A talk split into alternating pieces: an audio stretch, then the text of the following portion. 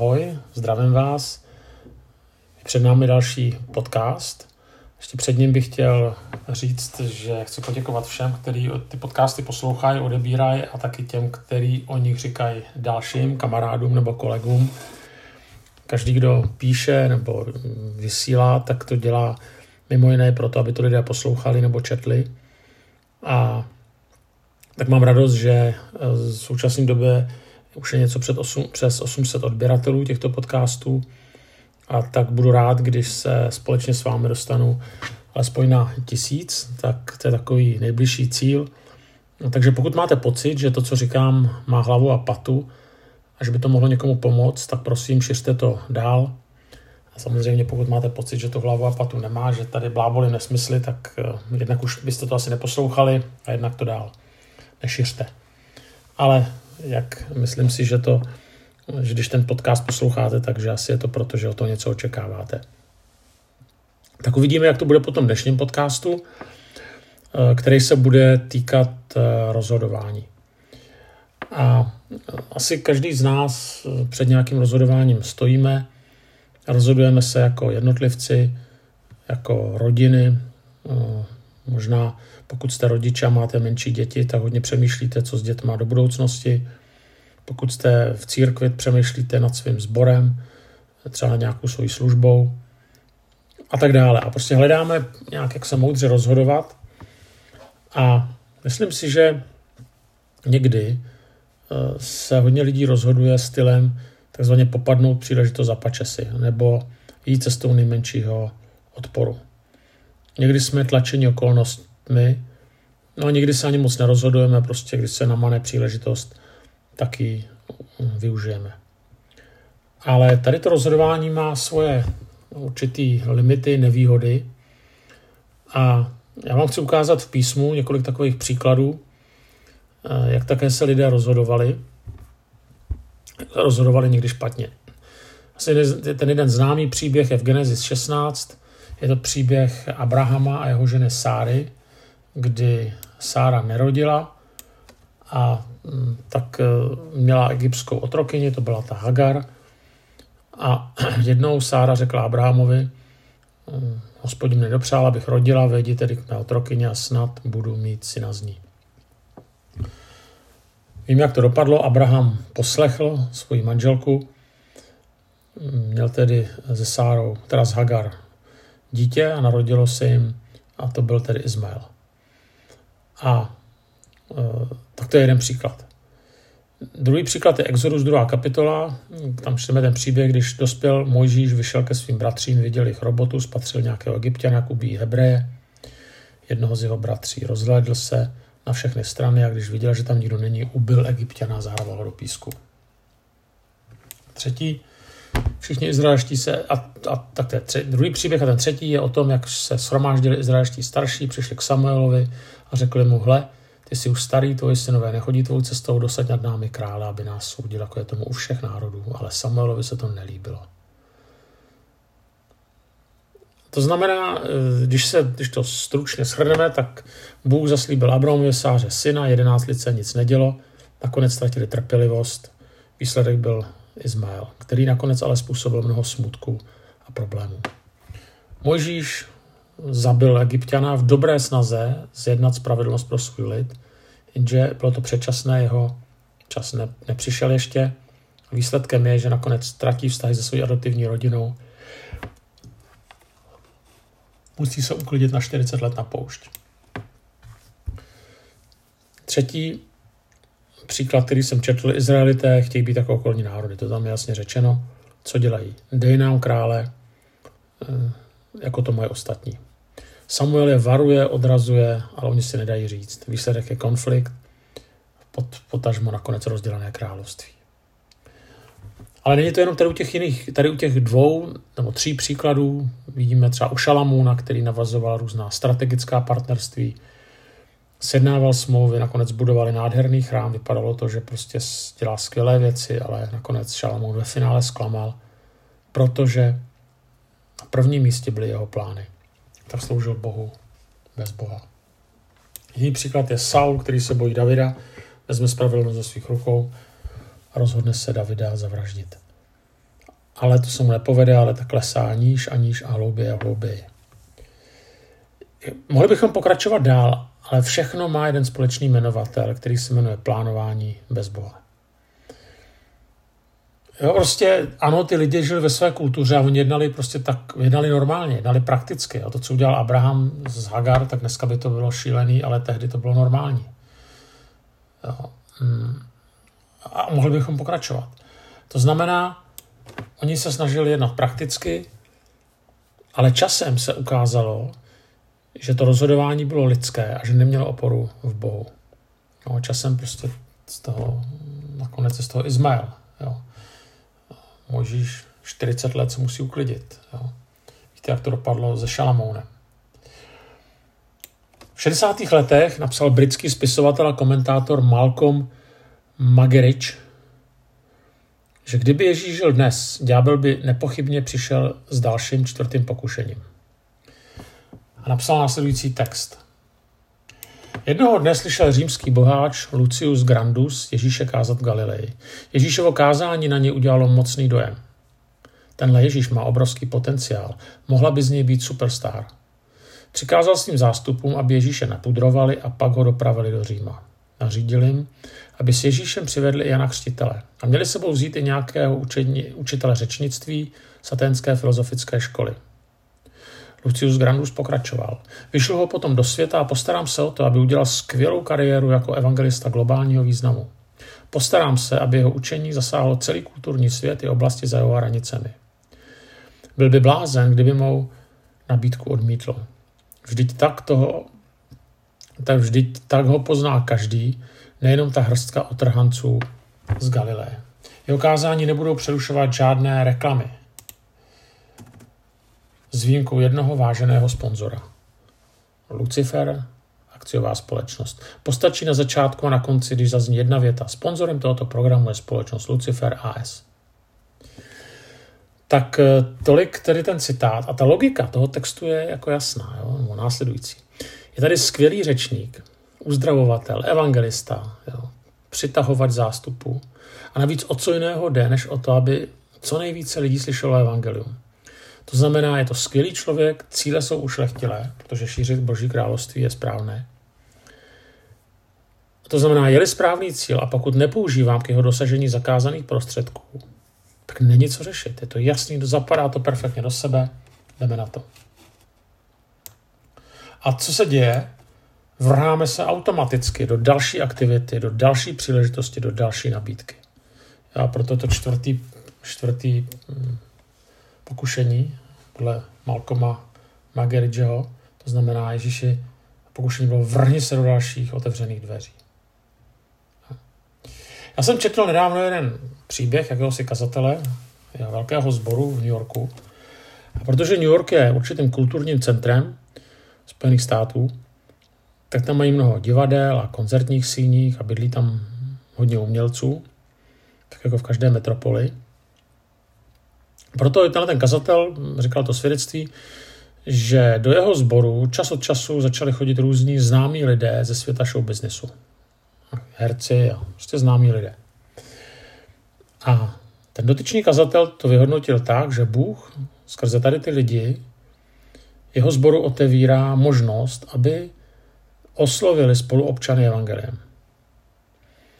A tak vymysleli to, že na Vánoce udělali hru, která se jmenovala God Spell. Tak, že anglicky se evangelium řekne gospel. Oni udělali takovou slovní hříčku, místo gospel řekli God Spell. Nebo God, God Spell, což doslova znamená boží jako God Spell, jako spelling, to znamená boží hláskování. No, God Spell. To skvělý nápad, navíc samozřejmě teda skvělý obsazení těmi herci z New Yorku. A to zaručovalo, že přijde mnoho lidí. Nakonec, když ta, to vystoupení proběhlo, tak lidi skutečně přišli. Ale, ale časem se ukázalo, že vůbec nebylo dohromady snadné, nebo snadné dát dohromady tolik silných osobností, kdy každý chtěl hrát jako hlavní roli. Dobrovolníci absolutně nebyli schopni dostat požadavkům herců. Postupně docházelo k hádkám, k nedorozuměním. Ta hra se nakonec uskutečnila, ale za velmi vysokou cenu a lidé se z toho zpamatovávali velmi dlouhou dobu. Sám ten kazatel říkal, že by do toho už nikdy nešel. A zpětně říkal, já jsem za to ani nemodlil, jo, jestli do toho mám nebo nemám protože to bylo jasný. Jo. Se jsem chytil za pače si fantastickou příležitost, když takovýhle lidi chodili do mýho sboru, no tak bylo na snadě, že prostě něco takového musíme udělat. Boží vůli jsme nehledali, to nebylo třeba, to bylo jasný. A ukazuje to na jednu, na jednu věc, že to, co může někde být skvělým nástrojem, může být jinde past, může nás to potopit. No, prostě v několika třeba zborech založili křesťanskou školu, jinde založili materské centrum. Když to odůvodňovali, tak říkali, to je naprosto jasný. Ta vize, prostě, tak máme tady učitele, eh, prostě chceme oslovit lidi evangeliem, děti do školy chodit musí, navíc skrze děti vzniknou skvělé kontakty na rodiče. Víte, co se stalo? Někde to skoro položilo zbor. Jinde ne, jinde to bylo skvělé, se to povedlo, ale jinde to položilo zbor. Podobně to dopadlo tehdy s nějakým materským centrem. Jo? Lidi se tam rozhádali. Eh, a zase ten problém není v tom, jestli zakládat nebo zakládat školu. To s tím absolutně nesouvisí. Nebo jestli dělat nebo nedělat materský centrum. To s tím absolutně nesouvisí. Ale souvisí to s tím, že boží vedení není pro všechny stejné. A když jdeme cestou nejmenšího odporu, když jdeme cestou jenom otevřených dveří, tak se nám to může krutě vymstít. To znamená, když se vrátíme k té čtvrt, k tomu čtvrtému pokušení, pak to spočívá v tom, že se vrhneme po jakékoliv dobře a bohulibě vypadající nabídce. Možná znáte přísloví, že cesta do pekel bývá dlážděná dobrými úmysly. A zralost nebo duchovní zralost spočívá v tom, že dokážeme odmítnout někdy i velkou příležitost a místo ní přijmeme nějaký skromnější plán.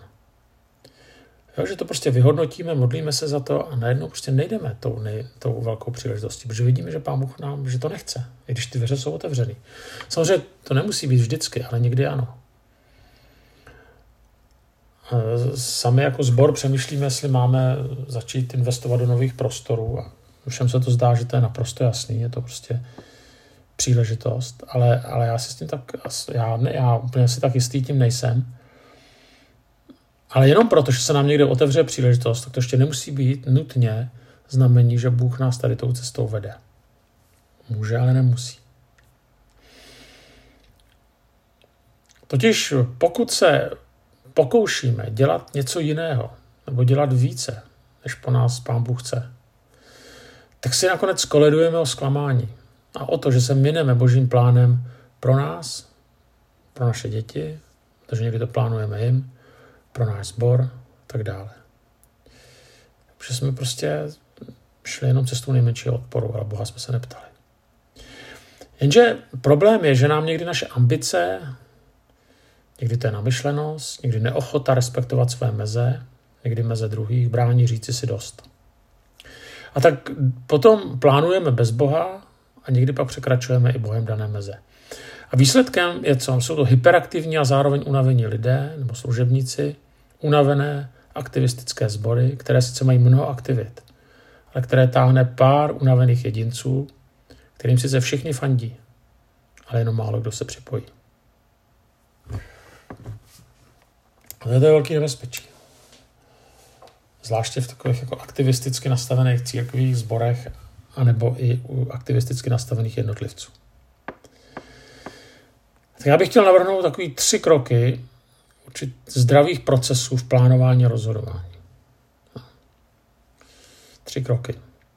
To znamená, jsou to určitý procesy, které nám mohou pomoct v tom, abychom nedělali rozhodnutí, kterých bychom v budoucnu litovali. No, že jsme se do něčeho vrhli, přišlo nám to jasný, Pána Boha jsme se ani moc neptali, nebo spíš jsme se tak pomodli jsme se, protože je to takovým dobrým zvykem.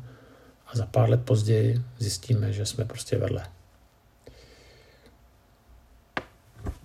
První princip, první krok. Úspěch v životě, ten největší úspěch v křesťanově životě je co? Je to naplnit Boží vůli. Žalmista se modlí ve 143. žalmu, dej mi poznat cestu, po níž mám mít, neboť k tobě pozvedám svou duši. A ten největší ambice pro ně je poznat cestu, po níž mám mít. A někdy naše modlitba je podobná. Dej mi více sil, abych vše stihnul a dosáhnul úspěchu. Ale to je špatně. Ta modlitba je podobná, ale vlastně je jiná. Je totiž v našem myšlení přirozeně úspěch je to, co je obdivováno lidmi, to, co považuje okolí za úspěch. Znamená, je to vzdělání, je to cestování, je to dobrý příjem, určité zaměstnání, velký sbor, hodně služeb, tak dále. Ve sboru. Samozřejmě Bible se těmto a mnoha dalším oblastem nevyhýbá, nějak s nimi nepordá, ale ten největší úspěch vidí, když se můj život protne z boží vůlí. Když se podíváte na některé biblické postavy, tak, tak třeba Jeremiáš, jo, tak z hlediska okolí to byl neúspěšný prorok. Jo. Jeremiáše nikdo nebral vážně, ale zároveň to byl jeden z největších proroků. Mojžíš, nevím, jestli ho považujete za úspěšného nebo neúspěšného, ale nakonec prostě nedošel do zaslíbené země, takže vlastně nedosáhl toho cíle, s kterým vyšel. Ale zároveň je to největší prorok. Jan Křtitel. No, sice na začátku jako byl známý, ale pak skončil ve vězení na popravišti, což taky není úspěch. Ale dle slov Ježíše se nikdo větší nenarodil z ženy. To znamená, byli úspěšní nebo nebyli úspěšní? No božích očích byli. V očích světa nebyli. Ale máme samozřejmě jiné příběhy, nejsou to jenom příběhy neúspěšných, a to je třeba eh, Daniel, který dosáhl světského úspěchu. Tam to bylo opačně. To, co jsem do teďka říkal, to bylo spíš od úspěchu k neúspěchu, když to bylo opačně. Ten Daniel nejdřív ho za, za, vlastně zavřou nebo odvedou, ale on se vyšvihne. Jozef, že tak ho bratři prodají do otroctví a nakonec se vyšvihne. To znamená, máme příběhy úspěšných. Ale to, co je zásadní, jaká je cesta k úspěchu, je, je ptát se Boha na jeho vůli, hledat její vůli, nejít cestou nejmenšího odporu, ani jen cestou selského rozumu. A to i ve věcech, které se zdají být jasné. Nebo kde ani nejsme zvyklí nějak se modlit. Ptát se. Jo, jinak jsme, se nám skutečně může stát, že se ohlédneme zpět a pocítíme, že jsme se minuli cestou. Jo, takže jsme si třeba vzali někoho, koho jsme si vzít neměli. Ale on byl tak skvělý, tak skvělá. Jsem se nechtěl ani ptát Boha. Že jsme vedli děti špatnou cestou.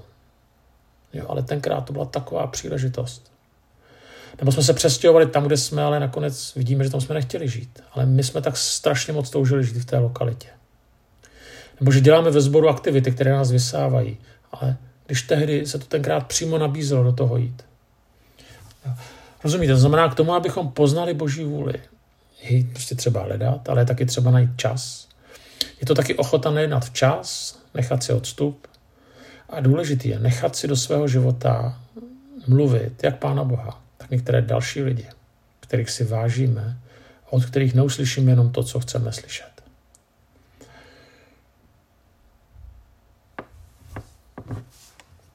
Druhá myšlenka. Brát vážně svoje omezení, to, kým nejsme. Asi díky sociálním sítím, nastavení doby, tak jsme tlačeni, abychom se porovnávali, abychom příliš nerespektovali své omezení, abychom byli dobří jako ti jiní. Možná někdy tlačili sebe i druhé tam, kde chceme být my, ale možná nás to nechce mít Pán Bůh. Podívejte se, Mojžíše omezovalo, že nebyl dobrý řečník. Jeremiáš měl silně melancholickou povahu. Abraham měl dlouho jenom jednoho syna, to bylo omezující. Gedeon měl jenom malou armádu. Učedníci měli jenom pět chlebů a dvě ryby, když chtěli nasytit zástup. Poštol Pavel mluví o ostnu v těle. Jo, prostě tito a mnozí další měli nějaké omezení, prostě někým nebyli, být nemohli, dobrým řečníkem třeba, nebo hm nebo velitelem velké armády, nebo zdravým člověkem, pokud se u Pavla jednalo o nějaký fyzický handicap. Prostě jinými slovy, nedokážeme všechno, nestineme všechno, nebudeme všude, neuvidíme všechno. Naše děti nebudou pravděpodobně tím, co jsme si o nich vysnili. Stejně tak naši partneři, stejně tak náš sbor. A teďka o co jde? Prostě na naše omezení eh, se můžeme dívat jako na totální ztrátu, a teďka se snažit prokopnout prostě jakoby pomyslné dveře, ale taky někdy jako na dar, kdy se potom nemusíme snažit za každou cenu prorazit zeď. A třetí věc, modlit se a být prozíravý. Já vám přečtu pár textů. Přísloví 14.15. Prostoruchý věří všemu, ale chytrý zvažuje své kroky. Nebo nadšení bez poznání nestačí. Zbrklý se dopouští mnoha chyb. To se mi hrozně líbí. Nadšení bez poznání nestačí, zbrklý se dopouští mnoha chyb. Totiž prozíravost nám umožňuje eh, jednak tedy jasně myslet, ale hlavně nenechat se ovládat svými okamžitými impulzy a emocemi. Jo. Tady je sleva, tady je levná dovolená, tady je prostě super možnost se odstěhovat, tam poslat své děti. Jo. To, jsou, to, to jo, jako může to být super, ale pozor na okamžitý impuls a emoce. To znamená zároveň, jo, k, k, prozíravost si klade otázku, co bude správné, ale z dlouhodobého hlediska. Jaké bude mít moje rozhodování dlouhodobé důsledky? Co od něj očekávám v dlouhodobé perspektivě? Opakem prozíravého člověka je v Bibli ten, kdo je nazván hlupák a prostoduchý. To ale nemá nic dočinění s IQ, ale s tím, kdo se nechá ovládat nebo nenechá ovládat svým okolím a okolnostmi. Ten, kdo se nechá, tak je hlupák a prostoduchý. Písmo nás učí, že moudrost činí člověka pomalým, přísloví 1911. To neznamená, že ten člověk nikdy nerozhodne. To neznamená, že prokrastinuje, ale že je prozíravý. Znamená, že ví, že do nákupního košíku se vejde hodně, ale na konci číhá pokladna. A někdy mi připadá, jako kdybychom tady to věděli v krámu, ale ne v životě. Tak tam házíme, házíme, házíme další aktivity, další věci.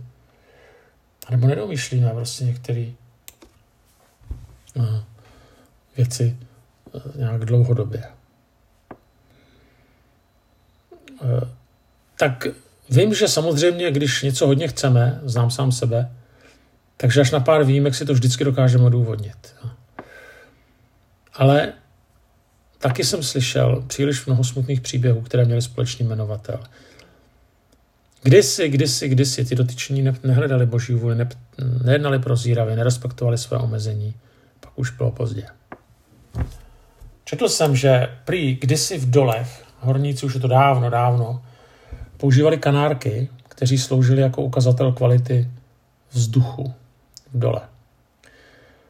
Kanárci zpívali, zpívali, zpívali a když přestávali zpívat, tak to znamenalo, že koncentrace oxidu siřičitého je příliš vysoká a že horníci tedy musí rychle vyfárat. A ta moje otázka je, kdo nebo co hraje roli v našem rozhodovacím procesu, kde je ten kanárek. Jestli máme někoho, kdo nám radí, jestli si necháme prostě poradit jsme ochotni si nechat poradit. Jestli se ptáme Boha i na zdánlivě jasné věci, ale i druhých. To neznamená nerozhodnost. Vůbec ne. Jestli hledáme boží vůli nejenom tedy ve velkých oblastech, ale i v malých oblastech. Jestli to učíme své děti. Eh, co vlastně pro nás znamená úspěch? Jestli nezačínáme někdy taky pocitovat, že se dusíme. Tak to bylo pár myšlenek. V závěrem jenom chci říct, znova zopakovat, že úspěch je hledat a najít boží vůli a řídit se jí.